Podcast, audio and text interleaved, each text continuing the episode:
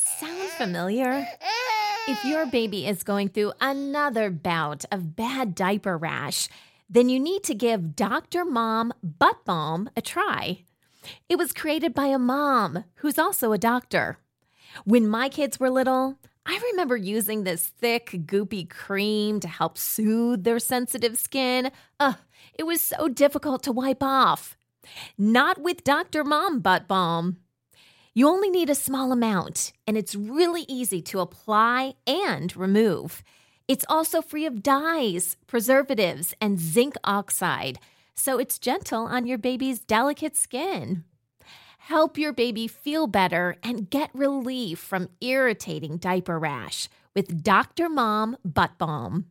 Look for it on Amazon and Walmart.com.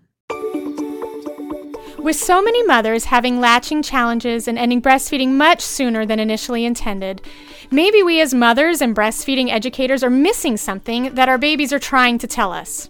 How would we have survived as a species for this long if our ancestors had as many breastfeeding challenges as we are faced with today? And what are our babies trying to tell us? I can't begin to tell you how excited I am to introduce you to Suzanne Colson, a midwife, nurse, and co founder of the Nurturing Project from Kent, England. Today we are discussing biological nurturing and breastfeeding. This is the Boob Group, episode 36. Breast milk, it does a baby good. Silly daddy, boobs are for babies. I make milk. What's your superpower? If my breastfeeding offends you, put a blanket over your head. Dairy diva. Don't be lactose intolerant. Nursing nature's own breast enhancement. Meals on heels. Whoever said there's no use crying over spilled milk never had to pump. Breast milk. All udders are inferior. Whatever your point of view, we're here to support your breastfeeding goals. We're the Boob Group because mothers know breast. Welcome to the Boob Group, broadcasting from the Birth Education Center of San Diego. I'm your host, Robin Kaplan. I'm also an international board certified lactation consultant and owner of the San Diego Breastfeeding Center. At the Boob Group, we're your online support group for all things related to breastfeeding. Did you know we have a Boob Group Club? All Boob Group Club members will get access to all of our archived episodes, plus bonus interviews, transcripts, and special discounts and giveaways from our partners. Plus, you can interact with all of this great content through the web or through our free Boob Group app, available in the Apple and Amazon marketplace. Today, I'm joined by three lovely panelists. Um, we'll start with you, Noreen, since you're uh, you're you've been here quite a bit. We just love having you. Um, will you please introduce yourself? Thank you, Robin. I'm Noreen Ibarra. Um, I stay-at-home mom to Rex Edward, who is 20 months today. Fantastic. I'm Christine Schubert, and I work with Robin. I'm an RN. I have a master's in public health, and I'm a international board certified lactation consultant. I have three children. The youngest is five months old, Molly. Then I have a son, Isaac, who's four, and a daughter, six, Eden. My name is Laura Della Torre, and I'm a new mother to Theodore William, and he's three months old. Well, ladies, thank you for coming and welcome to the show. Sound familiar? If your baby is going through another bout of bad diaper rash, then you need to give Dr. Mom Butt Balm a try. It was created by a mom who's also a doctor. When my kids were little, I remember using this thick, goopy cream to help soothe their sensitive skin. Ugh, it was so difficult to wipe off. Not with Dr. Mom Butt Balm. You only need a small amount, and it's really easy to apply and remove. It's also free of dyes, preservatives, and zinc oxide, so it's gentle on your baby's delicate skin. Help your baby feel better and get relief from irritating diaper rash with Dr. Mom Butt Balm. Look for it on Amazon and Walmart.com. Before we start our show, here's Jonna Rose Feinberg offering tips for breastfeeding multiple babies. Hi, Boob Group. This is Jonna Rose Feinberg, editor of BreastfeedingTwins.org. I'm a mom of twins and a board certified lactation consultant in the Seattle area. Today, we are going to talk about managing breastfeeding without a helper or a second set of hands. In the early days, we hope you have some extra help around the house. Your partner, mom, or postpartum doula can help position babies for breastfeeding and can help with burping, rocking, and of course, diaper changes.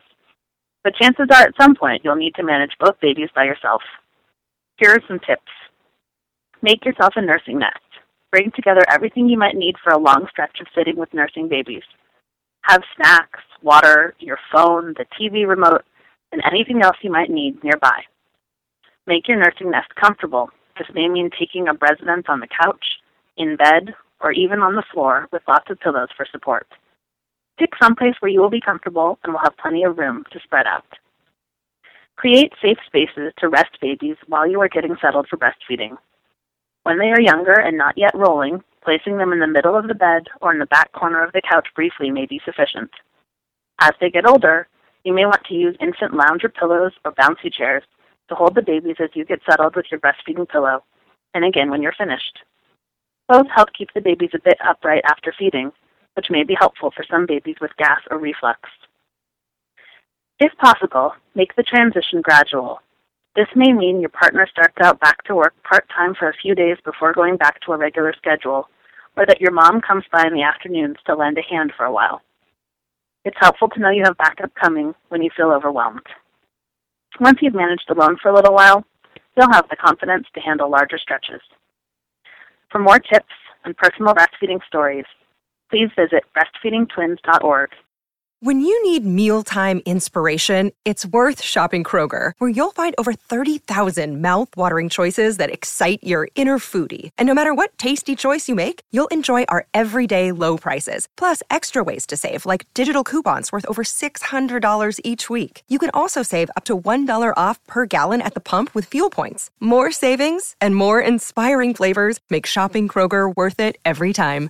Kroger, fresh for everyone. Fuel restrictions apply and keep listening to the Boob Group for more twin tips.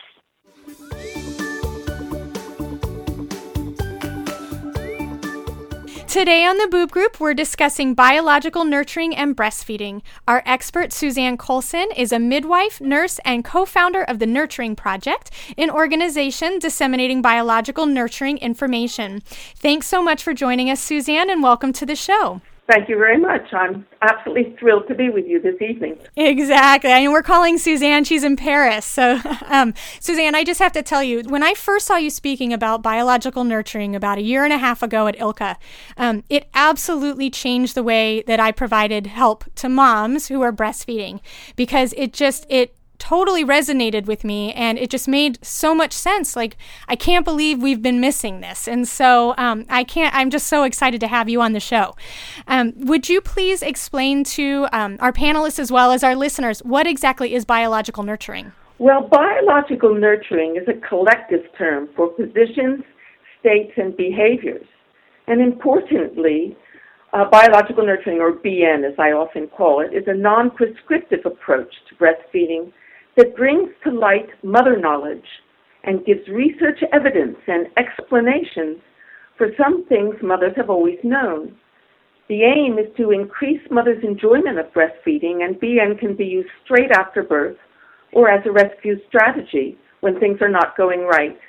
It's as easy to do as leaning comfortably back and laying your baby on top of your body so that every part of the front of the baby faces and closely touches yours. And when I say every part of the front of the baby, uh, that, I mean uh, to include the baby's thighs and calves and feet tops, and even the soles of the baby's feet. And how is this different from skin to skin that we hear so much about, as well as laid back breastfeeding? Well, uh, that's a really good question because um, a lot of people are confused about the difference between biological and skin to skin contact. Now, sometimes skin to skin contact is biological nurturing, and sometimes it isn't. And the main difference is in the number of active components, or what some people would call ingredients, of the two approaches. Now, biological nurturing has six active ingredients. It's about mother baby position, so there's two ingredients. The mother lies back and the baby lies on top.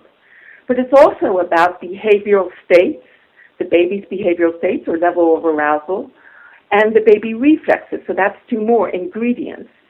And biological nurturing also includes inborn mothering and breastfeeding behaviors, as well as the maternal hormonal state, what I like to call an oxytocic maternal complexion. Now, when we're talking about skin to skin contact, as it's officially defined, it's primarily about state of dress. And as such, there are two active ingredients. First and foremost, mother and baby are naked or almost naked. Mothers are naked from the waist up, and babies can be um, wearing a nappy. But importantly, there has to be direct ventral or tummy to tummy, skin to skin contact between the mother and the baby.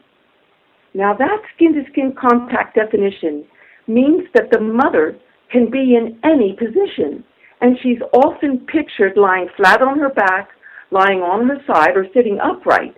In other words, in those positions described as the correct breastfeeding positions prior to the publication of my research. Now, none of those positions is a biological nurturing position. In biological nurturing, there's always a degree of maternal body slope. And this is not vertical, but uh, it's a gentle kind of maternal body slope that supports the baby in what I call a physiological baby body tilt. Now, there are strong arguments to suggest that a degree of baby body tilt is especially important for the baby's well being. For example, to protect the baby's breathing as babies are adapting to life outside the womb. And it, the way that I describe this to most to the moms who I work with is thinking about how they would recline on a couch with their feet up on a coffee table in front of them. And so they're they're relaxed, they're somewhat reclined, but they're able to support their baby um, on their t- on their torso. So the baby doesn't feel like he or she's going to fall off of the mom's chest essentially. Would do you think that, that i'm trying to create a visual for our for our listeners obviously since I, I mean they could go to your website and see you have many many photos on the biological nurturing website to see this image but do you think that's a, a good way to describe it? I do and i think another good way to describe it would be to suggest that it's any kind of a, posi- a position you would use when you're watching television. Exactly, exactly. What you don't want to uh, suggest is that mothers uh, lie flat on their backs. And that's what I'm trying to come away from. Because when you think about it, when a mother lies flat on her back, when she puts her baby on top of her body, then the baby is lying flat and prone. And this, unfortunately, is the way that many mothers are uh, portrayed in skin to skin contact. Now, when you think about it, uh, a baby lying flat and prone, that's not a good position to initiate respiration. And a mother will have great difficulty raising her head to see what her baby's doing. And it's important that mothers uh, are able to look at their babies comfortably when they're when they're breastfeeding. Which would be very challenging if they're laying flat on their back. That's a lot of stress on the neck that we're looking at. So that's exactly right, and so that's why. Uh, I, I define um, a difference between biological nurturing and skin-to-skin contact. You know, it's the it's the interaction and the way that all those six ingredients interrelate that helps to release uh, the uh, the be- behaviors and everything that helps mothers and babies get started with breastfeeding. So it's not just being laid back or just being in skin to skin contact. In fact, if the mother isn't comfortable in skin to skin contact, if there are people in the room that she doesn't like, or if she's cold or feeling uncomfortable for any reason being naked, then skin to skin contact is likely not going to be helping her get started with breastfeeding. That's a great point. Um, Suzanne, I know you mentioned that babies, um, in the articles that I've read at least, that babies have 20 primitive neonatal reflexes. And so, and this would obviously be a component that we're f- feeding into with biological nurturing. And so, can you explain why these are so important? Um, prior to my research, I think it was documented in the mainstream literature everywhere that babies have three reflexes stimulating breastfeeding and everybody knows about these rooting and sucking and and swallowing. I mean, even if you ask somebody on the street, they'd probably be able to name them. And in my research, we observed 20 reflexes, therefore reconfiguring some 17 of them in the feeding context, and that was both breast and bottle feeding. Now, the reflexes themselves range from head righting and lifting to hand to mouth to finger flexion and extension to arm and leg cycling and crawling and and uh, uh, finger grasping and grasping with the toes and the Babinski toe fan. And all of these appear to have a feeding function. Uh, but for, first and foremost, that function would be helping the baby become an active agent in feeding. And that means that mothers don't have to be routinely shown how to latch their babies on because when the babies are active agents, they often do that themselves. And when they don't, then mothers participate and help. So mothers are also active agents. So if they if, if babies have these primitive reflexes and they're activated when they're in these very comfortable positions for both mom and baby, why have we been taught to sit upright and use holds like football and cross cradle when this goes completely against all these things that you're describing? Do you think? what what's your philosophy on that opinion? Well, it's a hard question to answer, and there are probably lots of reasons. Uh, but first of all, the people who have uh, taught upright positions probably never thought about the role that gravity might play in infant feeding. Uh, so that they didn't realize that these positions could actually make the reflexes act as breastfeeding barriers. I actually think my study is the first to examine the role gravity plays in infant feeding. So that's one plausible reason. Now, of course, children and adults also sit upright to eat. And it was probably just natural to suggest that upright breastfeeding was the correct way. But when you think about it, that's just extrapolating our own eating postures to the newborn. And we need to be careful not to personify the baby like that. Human babies are very different from children and adults. For example, for at least the first nine months, the human baby is a quadruped. And that would suggest that maybe uh, feeding on the baby's tummy, like some of our mammalian cousins do, uh, would be more species specific than uh, than being held uh, with close pressure applied on the baby's back and head and neck, as is necessary when mothers sit upright. Now, I have one third explanation for this, and that is that uh, it became very important to teach correct positioning and attachment probably in the 1980s. And that is probably associated with the need for consistency of advice. And health professionals were looking for a way to show mothers how to breastfeed uh, within a, a, standardized intervention. And unfortunately, they did this by standard, standardizing the mother's uh, and baby's positions. But I would suggest that is in any reproductive event, you can't really standardize a position. And that's why I always tell mothers there are about 80 biological nurturing mother positions and 360 baby positions because the breast is round. Now, what, what we need to be saying perhaps is that mothers and babies discover through the hit and miss of the experience the positions that work, and they discover this by doing it. Uh, and so that's why I don't really teach correct positioning and attachment. That's fantastic. Um, I'd love to open this conversation up to our panelists. Um, ladies, were you taught different breastfeeding positions, such as football hold and cradle hold, um, in your breastfeeding classes or by midwives or hospital staff? And did you find that these positions were difficult, or were there things that um, Suzanne is describing actually occurring anyway, even while you were doing these more prescribed po- uh, positions? What do you think, Noreen? Um, when I was um, in the um, hospital, one of the nurses who was amazing um, noticed that Rex wasn't feeding on one of my breasts, and so she suggested that. Um, oh, it appears as if he prefers one side, like laying on his right side. So she suggested um, whatever, the football or cross cradle, to make sure that mama's boobs were even. Mm-hmm. And what was nice was that she was she was an experienced mother and breastfeeder where she listened and noticed that, whereas me and new mom would have never noticed that and probably would have walked around with lopsided boobs and made it more complicated. And so what was really nice is at the get go, without telling me pay attention and listen, she taught me to pay attention and listen. And I was taught that like breastfeeding can be a challenging thing. So, you know, listen as much as possible. And I did that. And so without being biologically nurturing, I was like, okay, let's pay attention because there's two people involved here.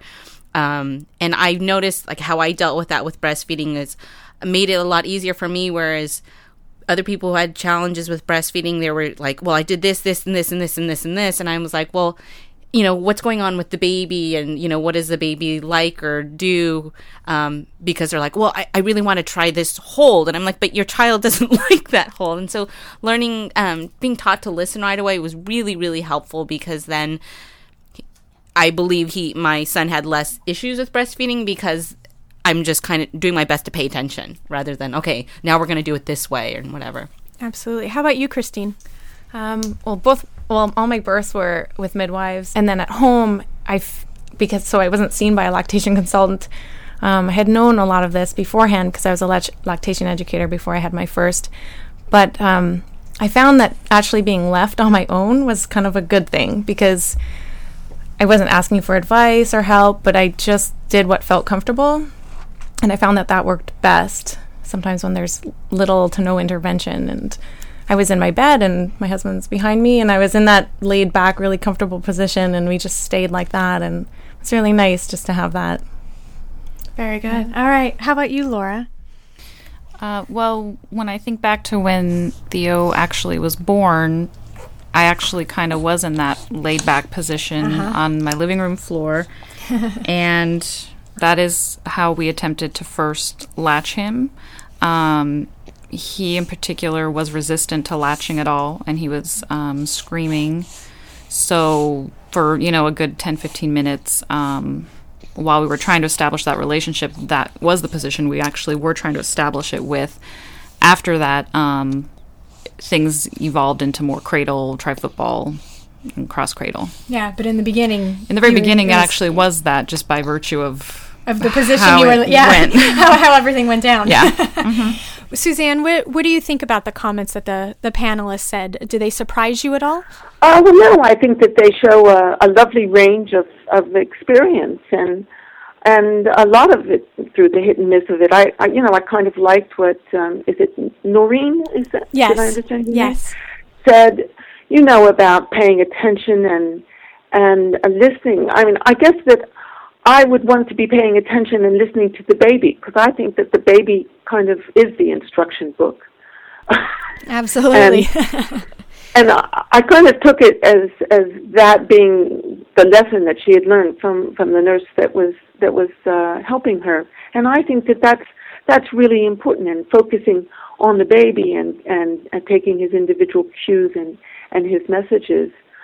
Um, I heard from uh, Laura, I think, at the end that you said well that it was maybe the baby was uh, crying when you were trying to uh, latch the baby on when for he the was born yeah when he was born he came out screaming actually more so Mm-hmm. and he continued to scream for about the first hour or so after he was born or a couple Well, hours Right. I, I think that can be difficult when babies are screaming. So I like to get them to go to sleep and not really uh, um, pay that much attention to get them latched if they're screaming, but just to calm them down, get them to go to sleep because babies will latch on in their sleep beautifully well in biological nurturing positions. And uh, and if they're you know really too sleepy to latch, then you can kind of help them do that but um, you know, so position isn't the be all and end all, and that's what I'm trying to say is that that depending on the situation, that it's probably a good idea to try to uh, examine all the the in, those active ingredients of biological nurturing and behavior. The baby's behavioral state is is really really important, and then of course what. Um, this uh, Christine, is that it? Is that your name, Christine?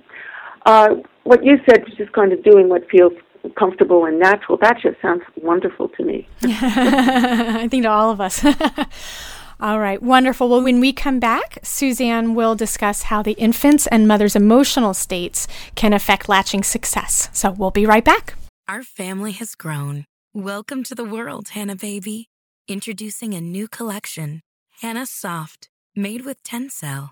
It's so breathable, with stretchy comfort for all of baby's first moments. And it's cool and gentle on their skin all year round. Entrusted Hanna quality for your most precious gift. Hanna Soft, made to last. Shop now at hannaandersson.com.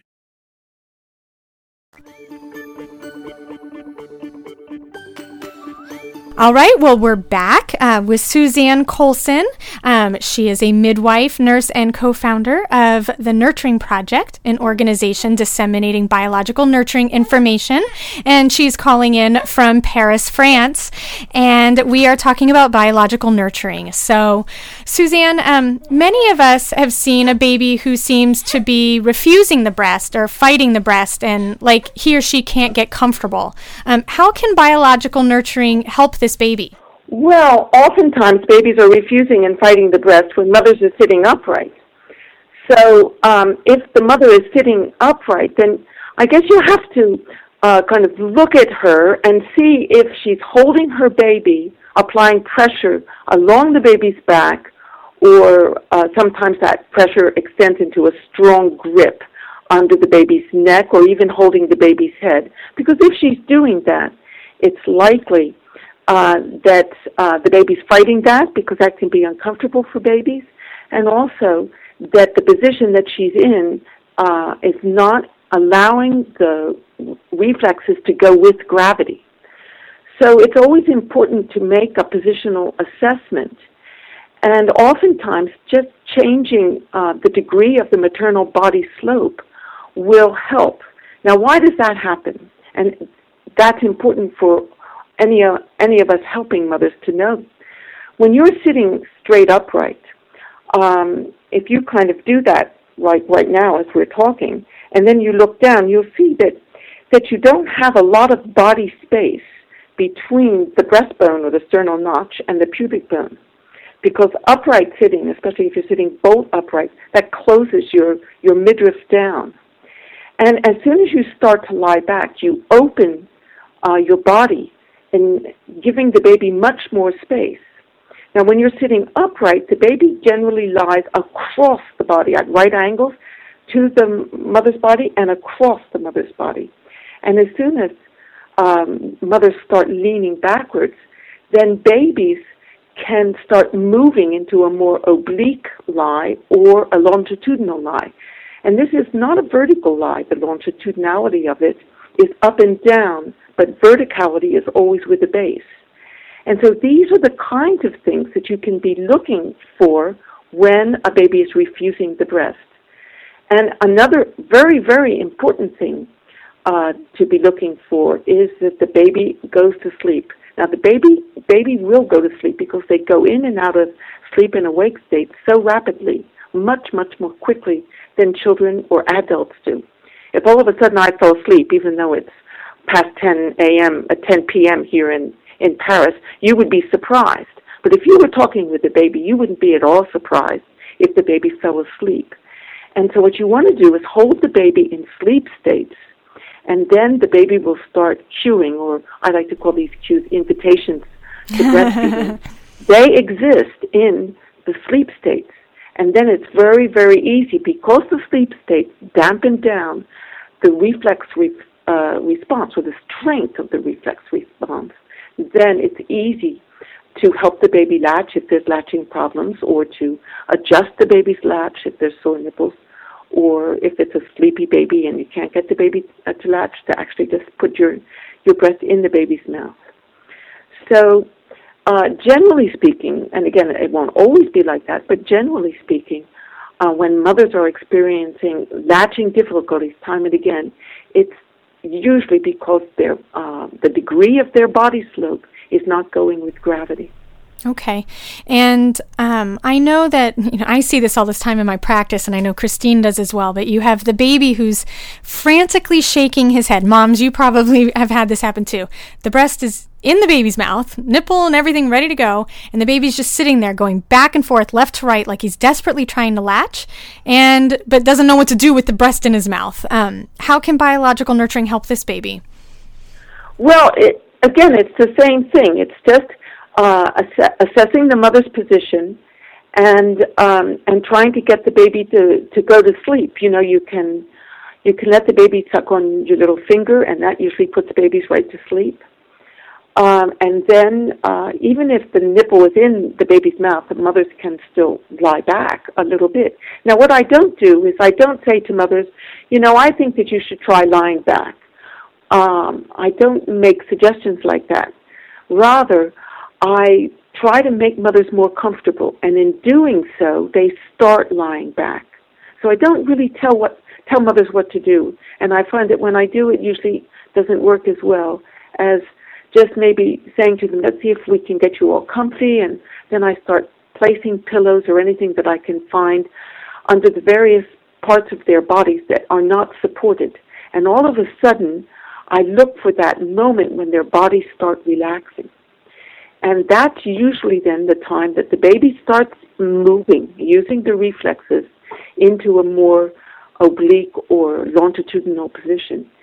And uh, babies, you know, they they sleep, and it's it's just very easy to get them to latch. I just did this with a a mother who had sore nipples, so she wasn't having latching problems, but the she was having uh, experiencing sore nipples, and um, uh, the baby just kind of latched on in in his sleep, and the mother could guide all that. And the same thing with latching problems, the mother can let the baby suck on her finger. The baby will go to sleep, generally speaking, and then she can stick her breast in. Okay, uh, panelists, um, ladies in the in, in, our panel right now, um, can you recall a time when it was difficult to latch your baby on the breast and what was your baby doing and how did you respond? You know, kind of relying on your own instincts. Christine, can you think of anything in particular? I think because I have two kids running around the house, it can get a little bit hairy. and uh, the baby definitely responds to the increased level of noise. And so, what I do is I, I remove myself when we sit in a quiet room together and we have a very soft chair and we kind of sink completely into it. And that's that usually works really well. And it i can tell that when she falls into that really light sleep phase that she's really she's ready to suck. But um, also i've tried just keep on doing what i'm doing and i walk around the house and she'll latch on as i'm doing something with my other hand and, and it's amazing what you can do with one hand. How about you noreen? Um, more recently, as he got he's gotten older, um, when he just gets distracted, and and so I will just keep on doing something else, and all of a sudden I'm, you know, he's obviously at the point where he's walking around, and I'm just getting dressed, and he's now a standing mammal on two feet, and you know he's breastfeeding as is, and I'm like, okay, I guess that's position we're feeding for now. so I think um, it's one of those things I get comfortable and if it doesn't work, like okay, that's okay. Maybe just because a lot of times it's because I want him to, not necessarily that he needs to. So, um, not pushing it because a lot of times people are like, "Oh, shouldn't you breastfeed before we leave or whatever?" I'm like, mm, "Yeah, it's not his time." So really respecting his needs, which is fantastic. Um, how about you, Laura? Um, yeah, basically the same things that they're saying in terms of just changing things up get up and walk around, or sometimes switching sides um, in a particular moment, or stopping altogether. It's not happening. Okay.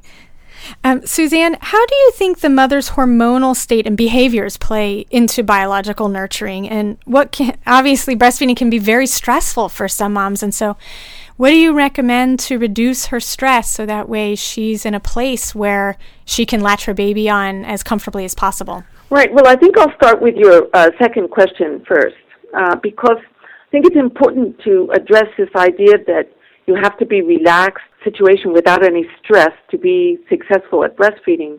I think we've got that the wrong way round. Mothers have breastfed through war and famine and all kinds of miserable life experiences.